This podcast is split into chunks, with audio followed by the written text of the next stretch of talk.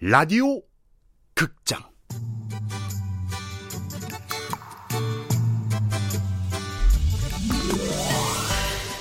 퇴계 이황이 된 고교 일진 라이언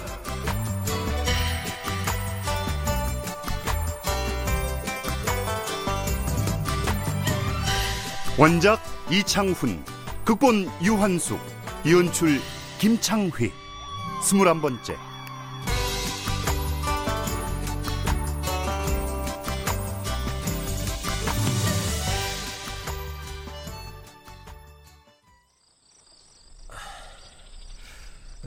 스승님, 그럼 내일 뵙겠습니다. 어나, 네 오늘 밤에 우리 집에 가 찾았구나. 이런 행운이 스승님 집은 어떻게 생겼을까? 도산서원을 짓는데도 저렇게 정성을 들이시는 걸 보면 분명 집도 예사로 짓진 않으셨을 거야. 그러나 녀석의 기대와는 달리 선생의 거처인 한수함은 그저 평범하고 자그마한 초가집에 불과했다. 우리 집에 온 손님인데 찬이 부실해서 우야노. 난 늘 이래 먹고 사니 달갑게 먹어주면 고맙겠구마. 선생이 늘 드신다는 밥상엔 잡곡밥과 무절임, 가진잎, 된장이 전부였다. 오히려 기당 선비들의 밥상보다도 더 단촐했다. 아, 그 스, 스승님은 재산이 없는 것도 아닌데 어찌 음, 네. 처갓집에서 물려받은 전답과 가옥을 말하는구만. 네. 헌데 왜 이렇게 고생을 자처하시는지 여쭤봐도 되겠습니까? 이게 고생으로 보이느냐? 내는 비단 옷을 입은 채로 기름진 음식을 먹으면 속이 편치 않아. 반드시 탈이 나는구만. 내는 이리 먹는 게 더 좋다. 이렇게 사는 것이 행복하시단 말씀인가요? 명원 형님께서 스승님이 이 세상에서 가장 행복한 분이라 했지만 저로선 도무지 짐작이 되지 않사옵니다. 기진사가 그런 말을 했더냐? 예. 스승님께선 그리 생각지 않으십니까? 인간이 도달할 수 있는 최고의 행복을 추구하며 학문을 한다는 점에서는 기진사 말이 맞을 기라. 퇴계 선생은 마치 녀석의 마음속을 다 들여다보고 있는 듯 녀석이 알고 싶은 것들에 대해 말씀하셨다. 어나 공부에 집중하기 위해선 먼저 마음을 비워야 하느니라. 값비싼 재물로 치장해서 품위를 유지하려는 욕심, 더 맛있는 것을 찾으려는 욕심. 그런 욕심들은 본래부터 채워지지 않는 허상일 뿐이지. 하나, 어지간한 불편을 참고 가난에 적응하는 훈련을 쌓고 나면 마음이 평화로워지고 공부에 집중하려는 욕구가 절로 샘솟게 된다. 그 가면서 마음속 깊은 곳의 행복을 찾게 되고 공부에 집중하는 방법. 나아가 학문적 희열과 행복을 찾는 길. 생각해보니 과거 동영상에서 이미 선생께 들었던 말씀과 일맥상통했다. 이어 퇴계 선생은 왜 학문을 추구하는지에 대해서도 말씀해 주셨다. 우리가 학문을 추구하는 궁극적인 이유는 조화로운 세상을 이루기 위함이니라. 헌데 권력과 명예를 가진 선비들이 부까지 누리려고 한다면 그 모든 것을 누리지 못한 대다수의 평민들 심정이 우얇고 반항과 시기심, 박탈감 이런 마음이 생기고 전국에는 분열을 가져오게 되는 거지. 아니, 이 나라의 지배층인 선비들이 더 검소하고 청빈하게 살아가야 세상의 조화를 이룰 수 있는 게야. 알겠나?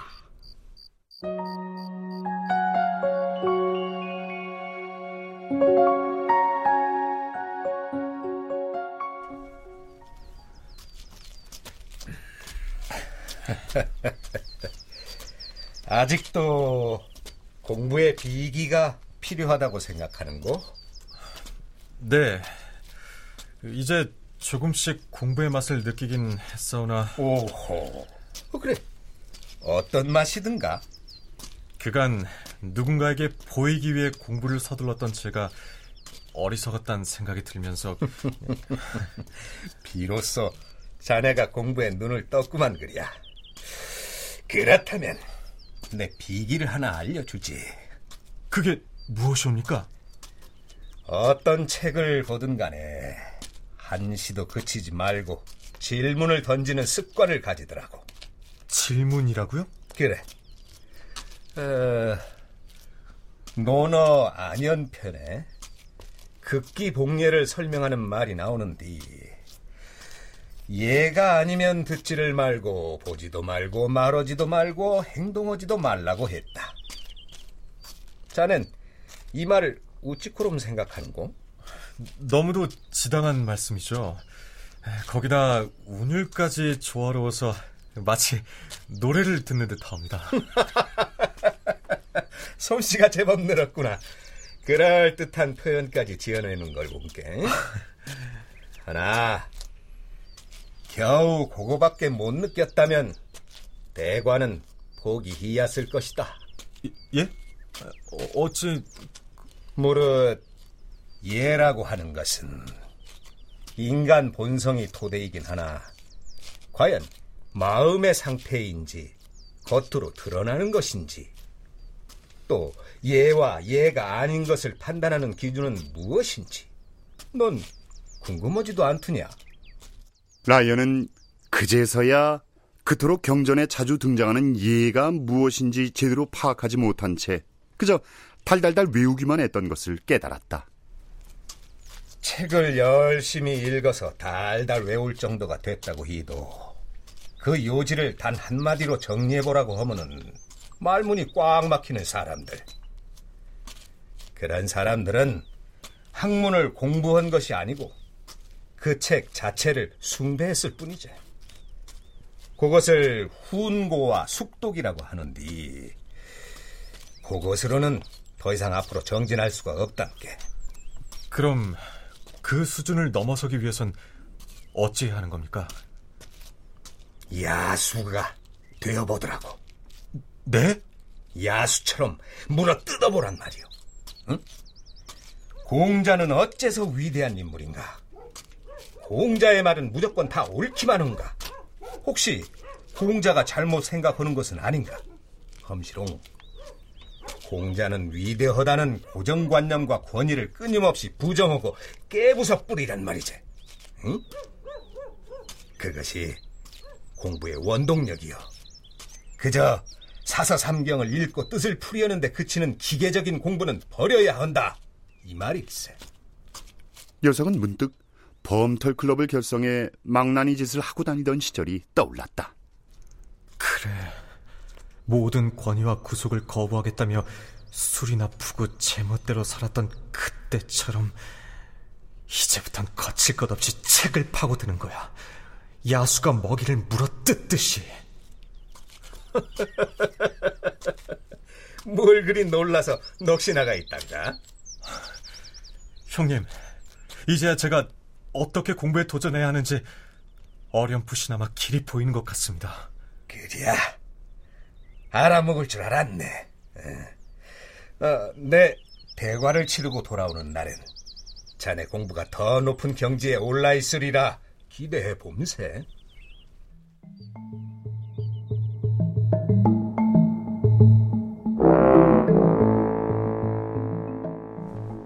라이언에게 중요한 공부의 비기를 일러준 김영호는 그 길로 대과를 치르기 위해 한양으로 떠났다.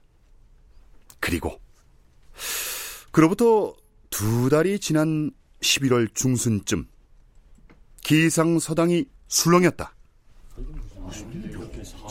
한양에서 대과 합격자 명단이 왔다 안카나 경복궁 광화문 앞에 방을 붙여놓은 곳을 베껴 목판으로 인쇄한 대과 합격자 명단 사본이 전국적으로 뿌려지면서 개당에도 당도한 거였다. 봐라 선생님 말씀대로 기진사가 참말로 장원이 안 됐나 장원급제한자는 기대승이자는가? 아이고 호용호자하면서 여태 이름도 몰랐구만 어, 기진사 어른의 이름은 대승이고 명언은 자인기라 호는 고봉이고 그로부터 보름 후 기대승은 퇴계 선생과 녀석에게 편지를 보내왔다. 어나, 일전에 계당을 떠나면서 너에게 당부했던 말을 잊지 말거라. 네가 해야 하는 공부가 무엇이든 네 역할이 무엇이든지 간에 항상 깨어서 질문을 던지겠다는 자세를 유지해야 한다. 또 모든 학문의 경계를 넘어 네 마음이 인도하는 대로 자유롭게 학문에 매진해 보거라. 한순간만이라도 미친 듯한 열정을 가지고 학문에 도취할 수 있다면 기대하지 않았던 깊은 깨달음에 도달할 수 있을 것이야. 네, 앞으로 너와 진지하게 얘기를 나눌 수 있는 시간이 또 언제 올지 모르니 네가 처음 내게 던졌던 질문에 대한 답을 해주마. 단번에 모든 글을 기억할 수 있는 비법 말이다. 첫째는 책을 읽은 후에 그 내용을 단 하나의 문장으로 압축해 보거라. 둘째는 책의 모든 내용을 하나의 그림으로 기억해 두거라. 모든 관념과 지식은 반드시 하나의 그림으로 바꿀 수 있으니. 그렇게 한 줄 요약과 형상화의 훈련이 나날이 쌓이고 깊어지면 어떤 내용도 선명하게 기억하게 될 것이다. 지금쯤은 너도 공부라는 것이 무엇인지, 왜 해야 하는지를 깨닫게 되었을 터이니. 이 방법을 그저 잔기술로 여기지 말고 네가 하려는 공부에 응용하리라 믿는다.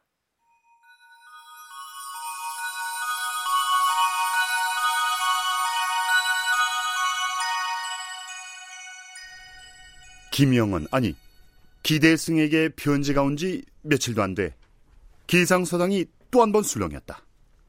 한양에서 도승지가 어명을 들고 내려온 거였다. 임금님께서 스승님께 성균관 대사성을 하사하셨다 하는구만. 성균관 대사성이라면 뭐 잘 모르긴 해도 막연한 감에 교육부 총리와 국립대 총장을 겸임하게 되는 거였는데. 늙은 몸을 기억하고 불러주시는 주상 전하의 은혜는 하여와 같으나 내 천성과 자질이 벼슬에 어울리지 않는다고 몇 번이나 말씀을 올렸는데도 또다시 벼슬을 내리셨구마.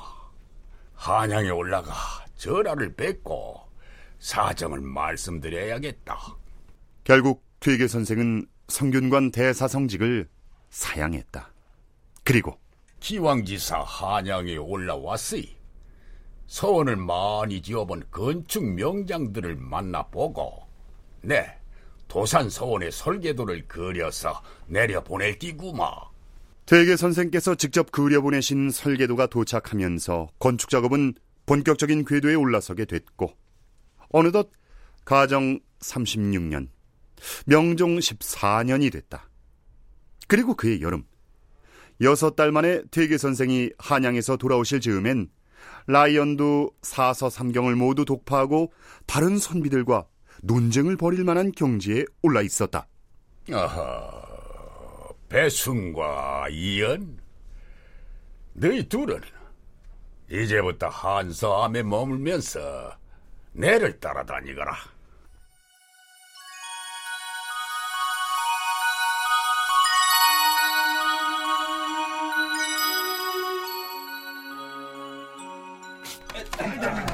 아, 자, 선생님. 여기가 선생님이 기거하실 완락제입니다. 아, 그러고 저기 그 저기가 서구의 광명실이고 예. 예, 어, 저 저기 저기가 농원 정사입니다.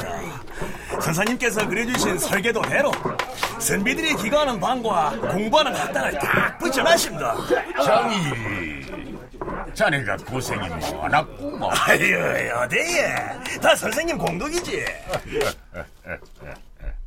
얼마 후 도산서원이 완공되자 선비들과 일꾼들이 하나 둘씩 떠나기 시작했다. 라이언도 이제 떠날 시간이 된 것이다. 이도령은 한양으로 올라간다고. 어, 배대장도 고향으로 간다며? 어, 가야지. 그간 선친 혼자 대장간을 보느라 고생 많으셨을 낀데. 고향에 가서 철공 일을 하면 그간 공부한 게 아깝지 않을까? 아깝기는. 네. 공부하면서 느낀 희열은 세상 그 무엇과도 바꿀 수 없구만. 세상과 인간 보는 눈이 열렸다, 아이가.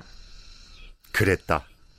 배순과 라이언은 과거 급제만을 위한 공부를 한 게 아니었다. 세상과 인간을 바로 보는 일. 그보다 더 큰 공부가 또 어디 있겠는가? 인자 갈라고. 예, 스님. 그간 신세 많았습니다. 정일수님께 몸 건강히 계시소. 에, 그래야. 뭐 한 3년 뒤에는 다 같이 모여 개당 된마루에서 술 한잔 하지. 예, 그라이시다.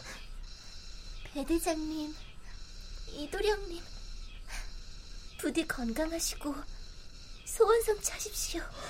학덕. 신세 많이 치고 가오. 그간 고마웠어. 어, 울지 마라. 국가면 우리가 우에 발걸음을 떼겠노. 여자는 안 가는가? 자자자, 대놓지 말고 버뜩 가고 있어. 그럼 안녕히 계십시오.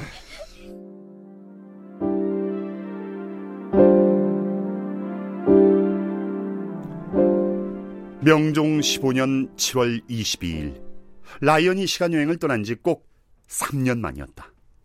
녀석은 3년 전 시간 여행의 도착점이었던 동굴을 찾아갔다. 동굴은 그대로 그 자리에 있었다. 드디어 돌아가는구나. 이제 주문을 외우면 어디?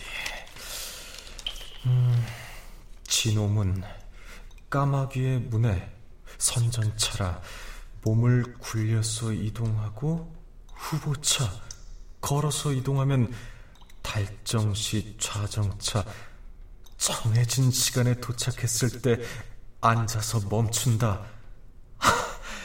하, 주문이란 게 내가 해야 할 동작들을 순서대로 설명한 거였네.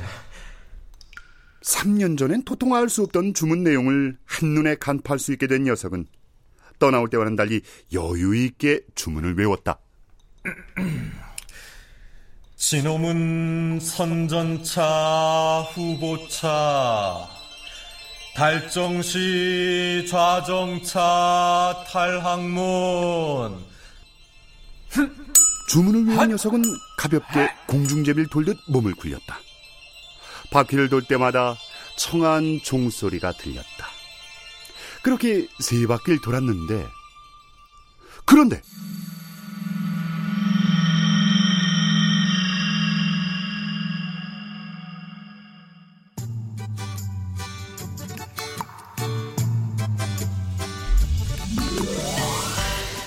라디오 극장 라이언 이창훈 원작 유한수 국본 김창휘 연출로 21번째 시간이었습니다.